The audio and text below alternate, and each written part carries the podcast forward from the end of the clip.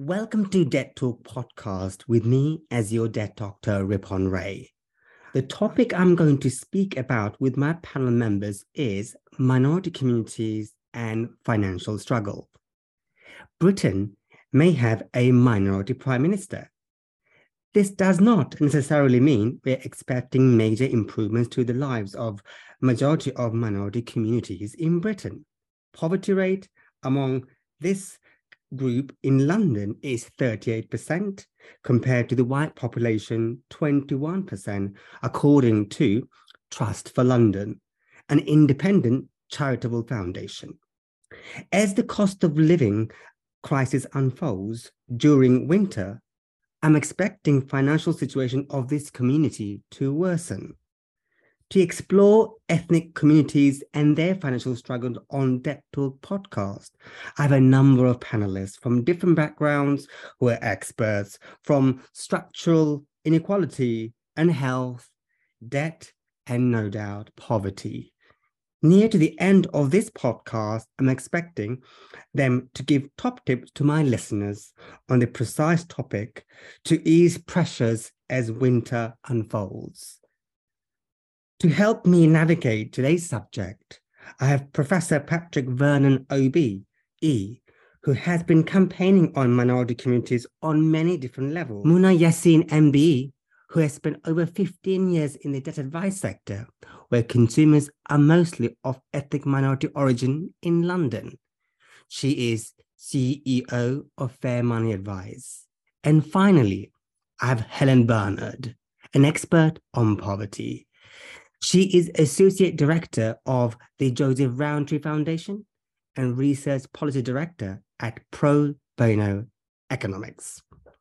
For those who are listening to Debt Talk and you want to share your experience or expertise on Debt Talk, or maybe you want to listen to a subject that is of your interest, you can get in touch with me on Twitter, your Dr. Debt, or email me, ripon.ray at yourdoctordebt.com. Let me start with Professor Patrick Vernon OBE. Patrick, you started a campaign against discrimination and most importantly around the Windrush scandal. Most recently, your focus has shifted on health inequality within the context of minority communities. What are the broad range of issues that minority communities have experienced and are experiencing leading up to the cost of living crisis? Uh, well, thanks for inviting me onto the podcast. Um, I have to say, I was, I've always been involved in health inequalities even before I got involved around the whole issue of the Windrush scandal. Because um, if you look at my uh, my career and the work I've done, I've worked in welfare rights. I used to be a manager of a Citizens Advice Bureau uh, in South London, uh, in Wandsworth, and a lot of people from Black and racialised communities were really dependent on advice around maximising their benefits, around housing benefits, uh, issues around uh, insecurity around work. That's when the kind of concept of zero contracts was slowly being introduced by a number of, uh, uh of, of, employers. And then I've, been, I've worked in the, in the wild health and equality and we know the relationship between poor health, housing, education, and wealth. We know that. And, uh, and actually the health and equality gap has been widening the last 22 to 30 years, to be quite honest. Actually, it's been further exacerbated because of COVID 19. Um, and also, um, when we had the coalition government came into power around about 2010, they've introduced austerity. We've had austerity really for the last um, 12, 13 years in Britain. The cost of living crisis is just another extension of the austerity that we were all experiencing. Because in the early days of austerity, it there were major cuts uh, in the voluntary sector, uh, particularly from a whole range of grassroots groups that were delivering stuff on the ground, helping people to cope with the, the impact of inequalities on, on uh, racism. Um, and um, I used to run a charity called the um, the Afiya Trust, and we actually ran a campaign around about 2011, 2012 on the impact on, on, of austerity on black and racialized communities. And what we did, we did a freedom, freedom information request to all the 146 local authorities to find out what cuts they were making and did they do equality impact assessments on those cuts around black and racialized communities? The vast majority didn't actually.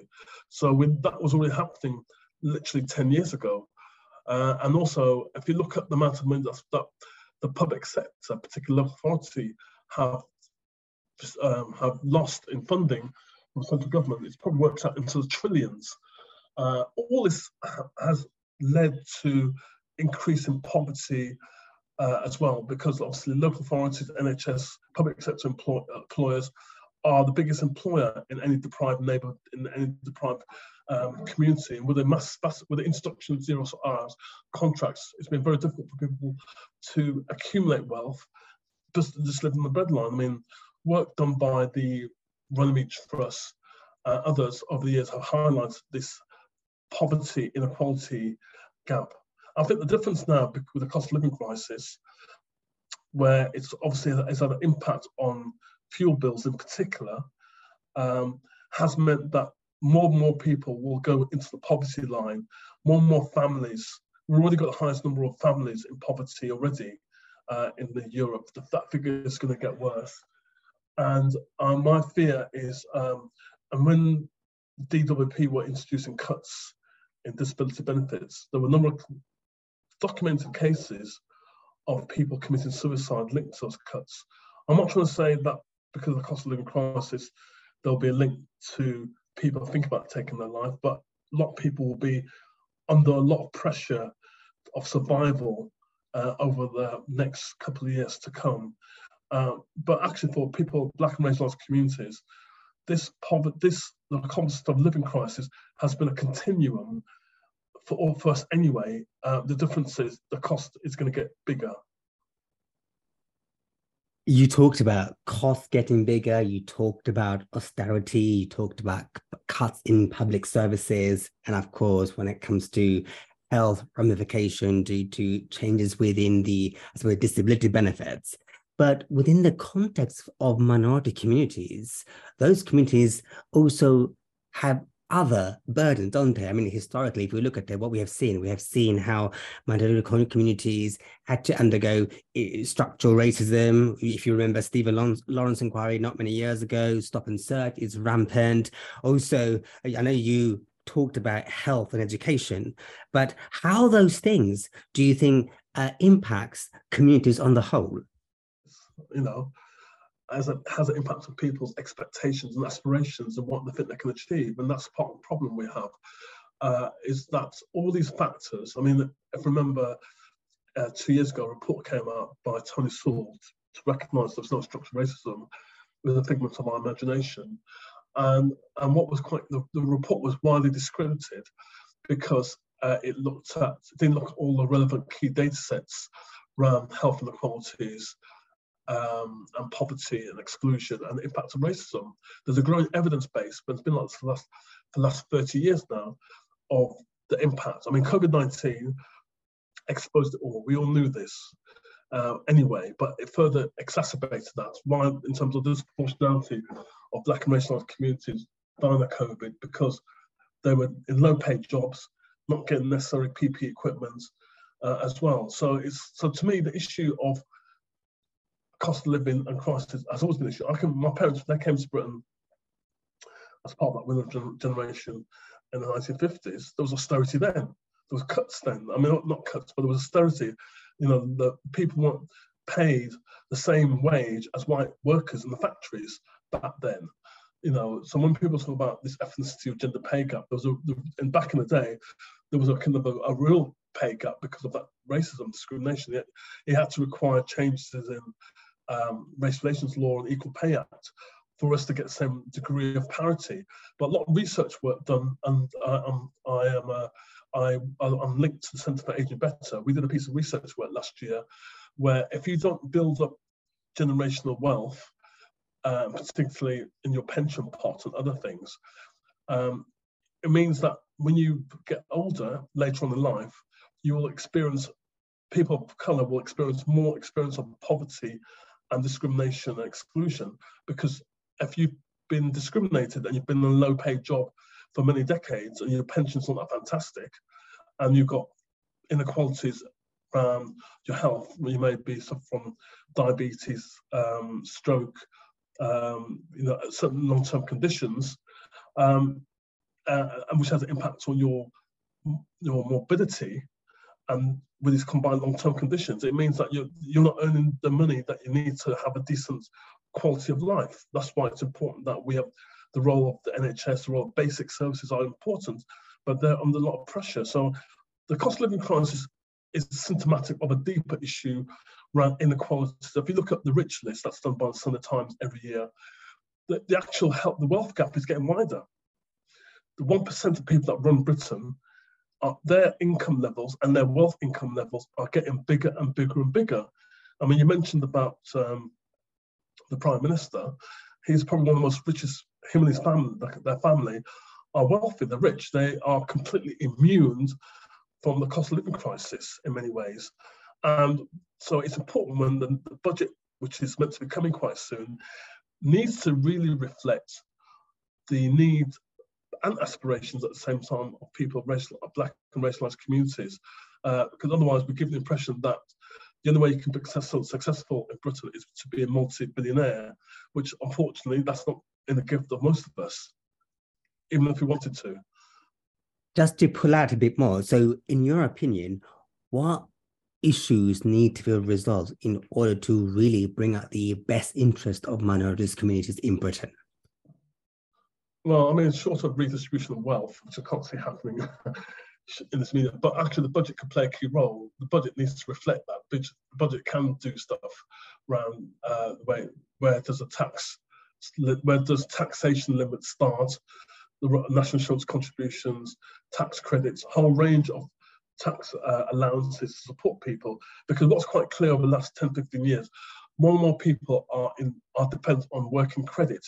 There are people are working but are required some subsidi- some some subsidy from the state to keep them in work. So we are subsidising employers. So there and more and more people are caught up in this. It's a different type of poverty trap where people are working but they're just making enough money just to keep themselves going. And we know there's been a massive explosion in um, the number of food banks run by a whole range of organizations up and down the country. That's going to continue. Um, one of the key things that we need to look at is that if we were able to spend trillions in a short space of time during the height of COVID, um, now we now found that, that most of that money was actually inappropriately spent and some of the products from the PP equipment were not actually fit for purpose. We need that same level of injection of wealth of money to support people in this present moment in time. Well, let me get Muna Yassin to this discussion. Um, Muna, um, you've heard what Patrick has said around austerity, poverty, health inequality, and disability, and no doubt also, I mean, it's kind of, kind of, he also made it quite clear how even having a minority prime minister really isn't going to help unless you look at uh, issues of distribution and redistribution. What are your thought thought on this, and uh, do you agree with what Patrick had just said? Hi, Ripon. It's a pleasure to be here and thank you for inviting me. Um, I absolutely agree with what Patrick's raised. I think there are multi layered issues. Um, and I think one of the areas that obviously I'm focused on is around debt and income inequality. And I think some of the um, issues that Patrick raised around structural inequalities and how that's exacerbated within minority communities, I think is fundamental. One of the areas that we also recognize is that actually mental health and the increase in suicidal ideation that we're seeing within the debt advice sectors has massively increased, not only in the austerity years, but also during the pandemic and through obviously this cost of living crisis that we're that we're in. Um, as organizations, we're actually having to think about how we support our advisors through that process. Um, obviously, making sure that there's training to be able to support individuals that are in distress, but also how do they deal with the, the level of um, horrific stories and um, situations that they are being faced with um, and ensuring that we provide the right support to them. So I think for me, there is a massive mental health issue that's linked to poverty and um, debt specifically. And I think there is something around ensuring that our communities are not left in destitution and where we are today, sadly, with the level of food bank use that's rising rapidly, um, I think we are at a stage where we are at destitution or very near to destitution for many, many people in our, our communities. I mean, you talked about destitution, you talked about mental health specifically, both within the context of advisors as well as individuals who are finding themselves in financial difficulties. But if you had to kind of go deeper into it in a sense of looking at those who are knocking on your door and asking for advice, in what way would you say the minority communities need are different from wider population? Um, that's a very good question. I think the key thing to say is debt impacts most in the community in very similar ways. So your basic needs are not met, your impact on your well, uh, well mental well-being, anxiety and stress and family relationships, and obviously your wider physical and mental health. But there are other inequalities and issues that be make the issue more um, exacerbated and more magnified for our minority communities. So we do know that people of color and our black and minority communities are more likely to be in priority debt, more likely to have a low income, more likely to be in insecure work. Could you explain what priority debt is? So, priority debt is a debt that effectively has a uh, stronger consequence for non payment. So, typically, that would include your council tax, your rental, your mortgage, your utility bills, um, and anything that has a significant impact on non-consequence of payment. You're, typically people think that actually not paying your credit cards or your, your loans is, is more impactful. The reality is if you don't pay your rent, you could be evicted. If you don't pay your mortgage, you could lose your home. Um, if you don't pay your council tax, you could effectively be imprisoned um, in very rare situations. Um, but I think the key thing is just recognizing that our minority communities tend to be much more impacted by some of the social security changes that have happened over the last few years. So we know that um, changes to the social security system have been racialized. There has been a focus on larger families uh, with the child limits that we've seen in place, uh, the bedroom tax, etc. And as Patrick mentioned, many people on low incomes are therefore then dependent on some subsidy.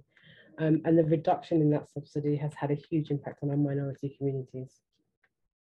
Um, do you see whether there is an interlink between, let's say, um, those individuals that you're seeing to, give advice and also uh, gaining access to financial services being difficult due to the nature of being uh, part of uh, a minority community? That's a great question. And I think that's something that's not explored enough. I think there's some work that's being done around, and the Runnymede Trust um, Colour of Money report actually really highlighted that really well during the pandemic. And I know that there's lots of research and there's some work that we're doing with partner organizations to look at this.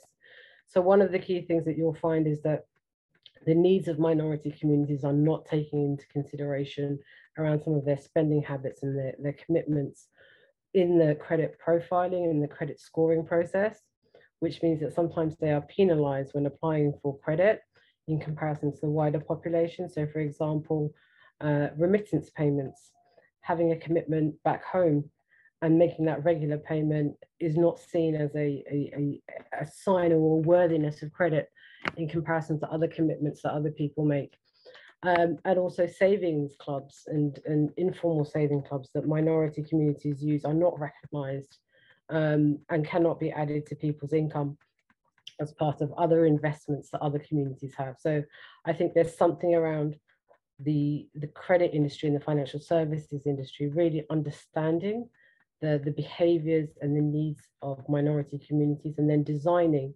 products that fit those needs to ensure that our communities are able to kind of increase their their, their credit worthiness and, and their asset building, but also their, their access to financial services, mainstream financial services.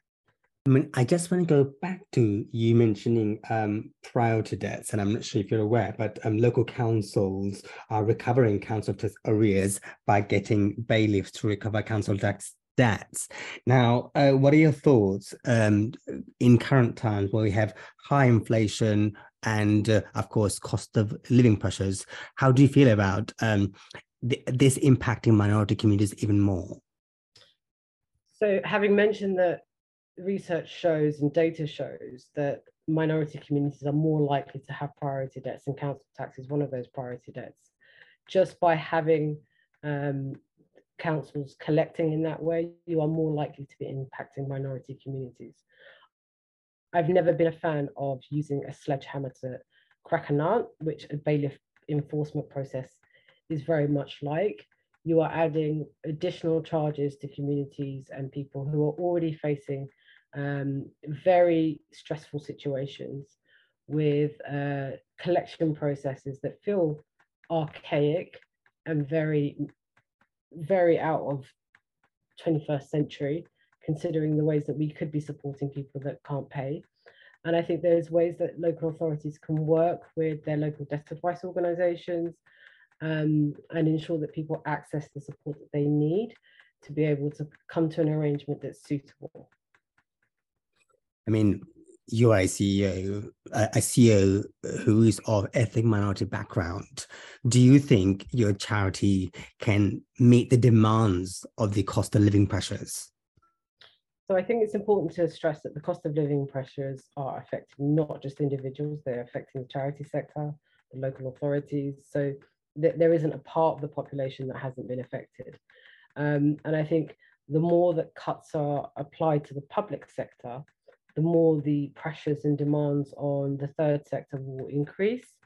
So I think there is a, regardless if you're a, a community embedded organization like Fair Money Advice, um, and where you are seeing that higher demand. If you are a public sector organization, you will be struggling um, with the level of demand and the cuts that are being applied. So I would I would urge funders and I would urge um, decision makers and policymakers to think about where they can provide targeted funding within this cost of living crisis to support organizations, but also ensuring that there are strategic partnerships between smaller organizations and larger organizations. Um, community embedded organizations usually are the first point of call in a crisis. So during the pandemic, uh, it was faith organizations and community centers that were really mobilizing and supporting people. Um, so how do we use those networks to ensure that we're supporting them through the cost of living crisis? And how do we ensure that those organizations have the uh, capability and the support to be able to deliver those services meaningfully.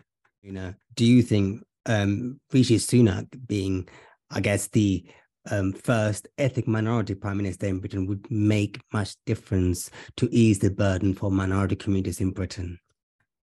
I think it goes deeper than one individual. I think we have such structural issues that Patrick outlined beautifully um, that have been highlighted and people have been working towards and will take a lot more than one individual to solve. I think there are things that we need to, as a community, ensure that is that people who are being affected by these policies are at the table, helping design those solutions, are helping amplify their own voices and ensuring that they are part of that solution rather than having things done to them. But I would also urge our politicians and our leaders to think about actually the impact of their words and the narrative. And so we've seen what's been happening with the um, the minority um, um, effect on the asylum discussion that's happening now and, and uh, what's happening with the Home Office. And uh, obviously we haven't learned nothing from Windrush, clearly having these conversations. So I would urge our leaders to think about the impact on their words as well. Well, let me get um, Helen into this. Um, Helen, you've heard what Muna has said. We've learned nothing from the Windrush, but of course, uh, we are still in the process of exploring in terms of the precise issue. So, from your thoughts, based on what you've heard, what's your gut, inst- gut instinct?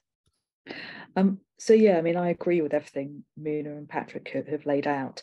I think one dimension that's been very much on my mind is so, as you started off saying, we've got much higher poverty rates among several ethnic minority groups than among the white British group. And probably the biggest driver of that is racial injustice in the labour market. So, when you look at all the stats and research, we've got higher unemployment rates for some groups, particularly Black Pakistani and Bangladeshi groups. And that is linked to, so there was some research done in 2019 uh, by Nuffield College, where they tested out sending job applications in, which were exactly the same in terms of experience, qualifications, all the rest of it, but with different names on them, names that were associated in people's minds with being white British or from an ethnic minority group. And in Britain, somebody who would be assumed to be from an ethnic minority group would have to send in six applications to get a call back for every one that somebody who was assumed to be from a white British background had to had to send. So direct discrimination is alive and well in the labour market. But then even once people get into work, we've still got some really pretty big pay gaps. And again, when we look when we've done research when you when you look at say if you take two men who are both graduates have the same level of education in the same region working the same kind of job on average a black worker is going to be paid about 17% less than a white worker. So this kind of injustice throughout the labor market means that people's incomes are lower. So you've got higher in work poverty as well as more people out of work and that feeds through to wealth as you know people were saying earlier. So it is people from several black and minority ethnic communities have far less accumulated wealth to transfer to their children which then obviously opens up all sorts of opportunities if you've got that family wealth behind you. Um, and then that's compounded when you look at housing. So one of the biggest drivers of poverty is housing costs. And what you see in the housing market is that people from most Black and minority ethnic groups are more likely to have to be paying a third or more of their income into housing compared to white British people, but also are more likely to be living in damp, overcrowded, unhealthy homes. So these are two, you know, really fundamental ways that inequality is just baked into our systems. And it's largely because of those things that social security becomes more important because if you are systematically on lower pay, paying a higher rent for a less good home, you need that help from Social Security more. So then, when we saw a decade of cuts and freezes to Social Security, that impacted people from those groups far more than white British people who were more likely to be paid better in work more consistently with lower housing costs. So, those kind of all those dimensions really mean that people are held back from achieving what they want, from having a decent life, from being able to pay the bills, even, and end up in more debt because of all these things. You recently published a book, Want. The publication clearly reflects on the impact of um, William Beveridge and your book pretty much reflecting on what has happened since. So, what is your understanding so far? So, I think when I look back at this, I think it's undoubtedly true that the kind of the post-war welfare state that Beveridge helped to get set up, that has achieved a lot. I think we shouldn't take away from that.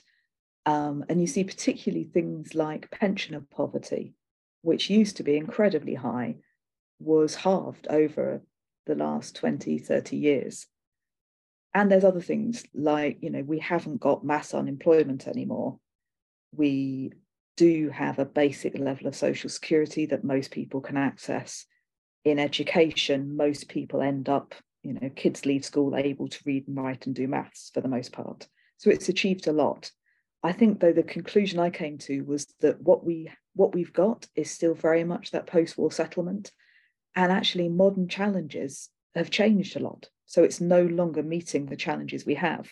So, you know, just one example, when Beveridge was setting up his uh, ideas around social security and employment support, his focus was on how do you get rid of mass unemployment.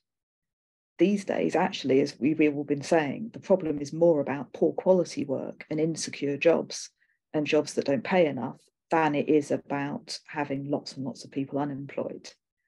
And you can see the same in other things. You know, the education system is pretty good at getting kids to a basic level of education. It's terrible at helping adults retrain for jobs when the old industries are disappearing and you need to get skilled up for the new jobs that are being created. So the, the, the institutions we have did pretty well in terms of what they were set up to do, but they no longer meet the challenges we've got. So we need to renew them. And of course, Beveridge was a product of his time. So, you know, he kind of made assumptions about women will be dependent on men, workers will be dependent on bosses, disabled people will be dependent on the state or their families. There was no engagement with racial injustice. So a lot of those issues were not really considered. And obviously, in modern times, we need to rebuild our institutions so they can work for everyone. But what recommendations do you outline? So I think mean, there's, there's quite a lot of different ones in there. I think a couple that I think maybe are most relevant for this. So one is thinking about the labour market. So I was saying you've got this basic problem of work just not doing enough to get people out of poverty. And one of the issues we have is about insecurity. So lots and lots of people, not just in zero hours contracts that we often think about, but also agency workers, people who are on short hours contracts, um, people who are kind of cycling in and out of this kind of work. So one of the things I talk about is saying we actually do need a new employment bill that will bring in rights for workers at the bottom of the labour market. You know, so the right to a secure contract, to a contract that reflects the hours you actually work, the right to notice of your shifts, to being compensated if you've already paid for the childcare and the travel and then your shift gets cancelled. So actually having those rights would be, I think, good for everybody, but particularly good for people from Black and minority ethnic groups who are disproportionately likely to be stuck in this kind of poor quality work, but also enforcing the rights we have. You know, we're terrible in this country at thinking about not just what more do we do, but how do we enforce it? So actually having a proper enforcement body that will make sure that people get the minimum wage, that they're treated fairly, that it isn't always up to individual workers to challenge the employer, which is basically how it works at the moment. So that's one set of things. I think something else within Social Security is thinking about saying we need a new public conversation about what it's for. And I think a heart of that needs to be a commitment that we know we all make to each other that if you are in need of social security, the amount you get will be enough for you to cover the essentials, that you will get that basic level of support and it won't be reduced by debt repayments or sanctions or anything else. That actually it's just not right to leave people without the money to pay the bills and eat properly. And that's what's happening at the moment. I think if we did those two things, we could really change quite a lot for an awful lot of people out there although we could do two things to change a lot, but do you foresee the obstacles in front of you? Yeah, I mean, I think there are all sorts of obstacles. Um, I think partly actually at the moment, the sense of people feeling overwhelmed by what's happening. Um, so I think, you know, we've kind of had this period where we had a really difficult decade and then we had the pandemic. And then we came straight out of the pandemic into a cost of living crisis. And politics is just incredibly chaotic at the moment. And everything feels very unstable. And I think that's something you can get that can turn into a sense of fatalism, of the idea that everything's broken and you can't fix it. And that I think is probably the biggest barrier to change that we often face, because there are lots of solutions out there, but we do need to grasp them. And we need to not just think this is all completely messed up. We can't do anything about it. We've just got to live with it because, you know, can absolutely change it. We can change it, but do you think the current prime minister is going to be the vehicle for change for minorities? I think it's been really interesting watching this debate about how important is it or isn't it that Rishi Sunak is the first British Asian prime minister. And the thing that's really struck me has been, you know, on the one hand, it can only be a good thing for people to see that those in positions of power can come from ethnic minority groups. You know, it's long overdue. But the other thing is the how important it is to think about class as alongside ethnicity. So what I hear from a lot of people is that there are a lot more opportunities opening up for black and minority ethnic people who come from well-off, quite privileged backgrounds. And that is not at all the same for people from those groups who are coming from working class or less well off backgrounds. So I think, I mean, going back to what Muna was saying, we need people around the table who have direct experience of the issues that are being tackled. So, you know, people to redesign Social Security needs to include people who've been on Social Security, who know what it's like. The same for every other issue. And I think so having that kind of diversity of economic background, as, along with diversity of ethnic background and gender and disability, is really important. Well, it was wonderful to hear a breadth of experience and knowledge from my panelist um, on the question, no doubt, on minority communities and financial struggle. To my listeners, if you are interested in um, me doing a specific subject on Debt Talk podcast that you are interested in, you can get in touch with me, um, ripon.ray at yourdoctordebt.com. Also, you can find me on Twitter, Your Doctor Debt. The subject I have so far discussed with my panelists has been minority communities and financial struggle. To give a positive twist, no doubt, to this podcast, um, let me ask my panelists what top tips they can uh, offer to my listeners when it comes to dealing with cost of living. So let me start with Patrick. Yeah, I think there's a number of things um, that you can do. Um, I think uh, credit unions are still important. So I think I do encourage people to join a local credit union where they live. Uh, credit unions is a cheap way, an effective way of saving money against those unexpected bills or costs as well.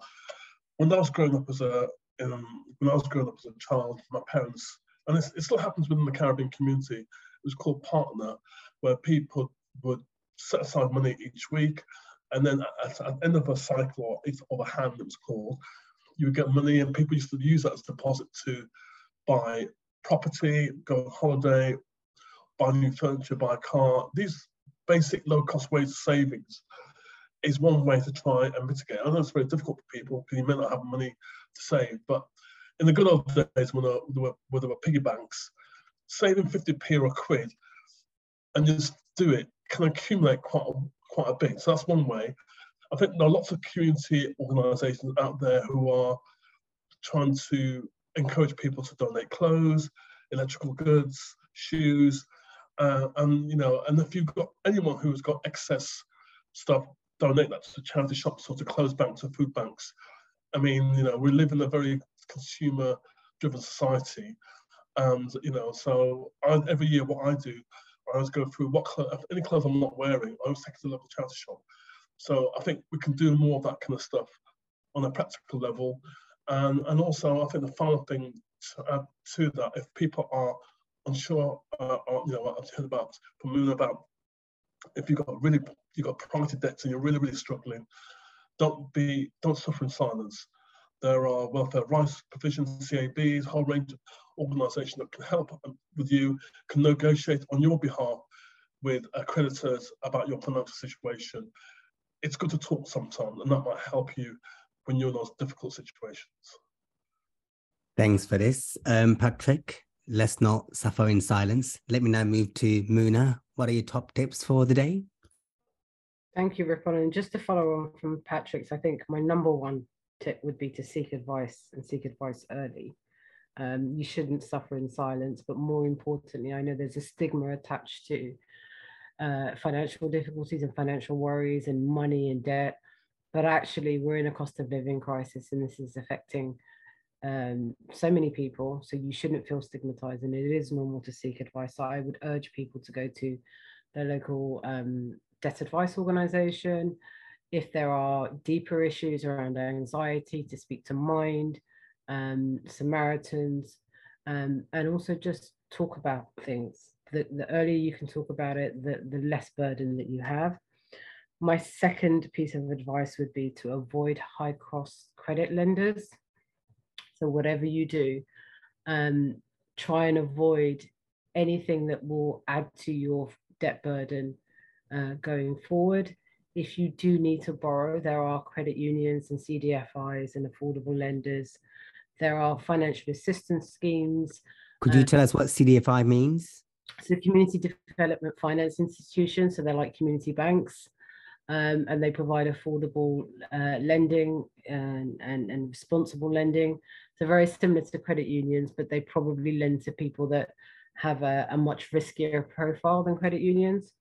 Um, and so think about if you do have credit needs, seeking advice and, and going on websites like Responsible Lending um, UK and um, Fair for All Finance to try and work out how you can borrow uh, smaller amounts more responsibly and are not exploited.